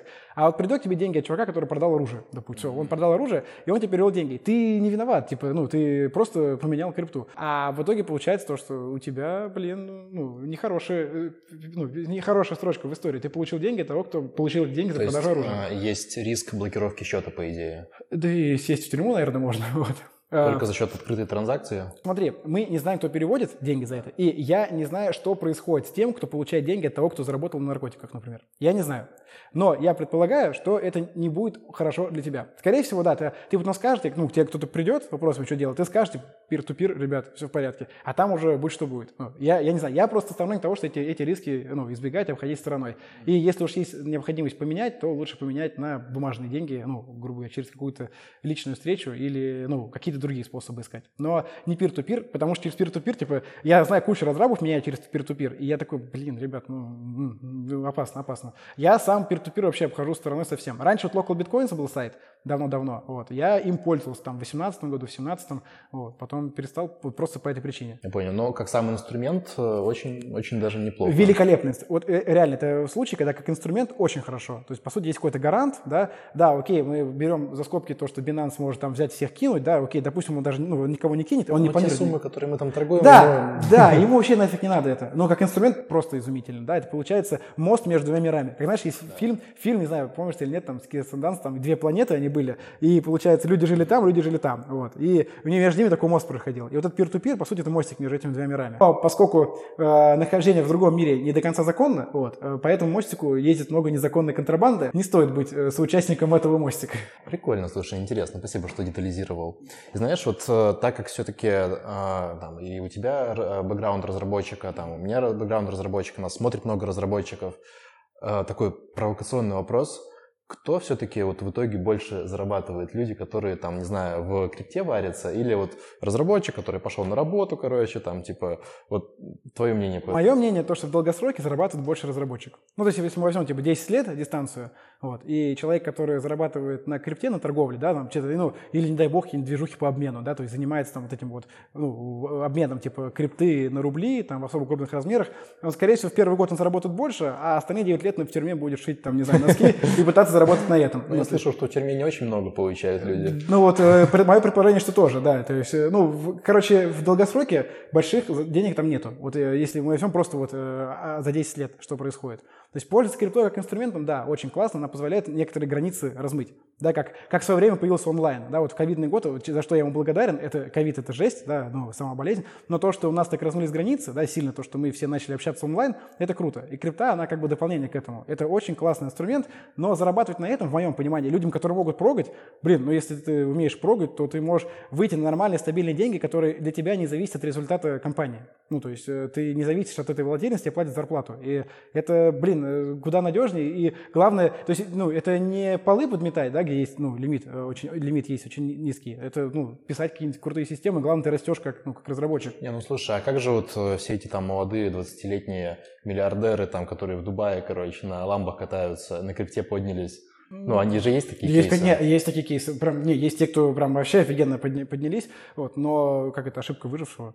Я уверен, то, что есть куча ютуберов, которые делают видеоуроки по программированию, да, про которых мы даже не слышали, да, ну, а ну, у тебя получилось, да, то есть не, не значит, что, типа, если сейчас делать как ты, то мы все станем, типа, крутыми ютуберами. Ну. Справедливости ради, да, я с тобой здесь соглашусь, потому что мы знаем про успешные кейсы и думаем, что, типа, вот, вот как это работает, mm-hmm. а если собрать статистику про неуспешных, то здесь, получается, будет очень сильно нарушено. Антон, а, очень интересно было, на самом деле, с тобой пообщаться и про криптобиржи, там, и про крипту, и про блокчейн, и с технологической точки зрения. А, получил удовольствие, кое-что для себя прояснил. Скажи, а есть ли у тебя какие-то проекты, которыми ты хочешь там поделиться, или как вообще с тобой связаться? А, связаться у меня есть свой канал на Ютубе, вот, э, не знаю, где-то, где-то, может быть, ссылка будет. Не, не знаю, ну добавим да. в описании. Да, да, да, в описании. У меня есть бот, через который можно мне писать, я лично себе бота пишу, через который можно со мной связаться по любым вопросам. А проект... Телеграм-бот или Телеграм, трейдинг Не-не-не, Телеграм-бот. А касаемо проектов, то есть я ну, участвую в разных проектах, скрипто, не скрипто, я их название не говорю по одной простой причине, то что не я их владелец, и я не знаю, какие мысли у владельца. Хочется верить, что хорошие люди, и похоже на то, что хорошие люди. Но прикинь, сейчас я скажу название проекта, допустим, да, вот на твоем Давай канале. не будем. Да, да, и все. И, ну, блин, нет. Uh-huh. Ну, то есть названия нет. Вот. И лично я могу рассказать, типа, чем занимаюсь, uh-huh. вот, но не на публику. Окей, понял. Все, спасибо большое. Да, все, спасибо большое, было очень интересно.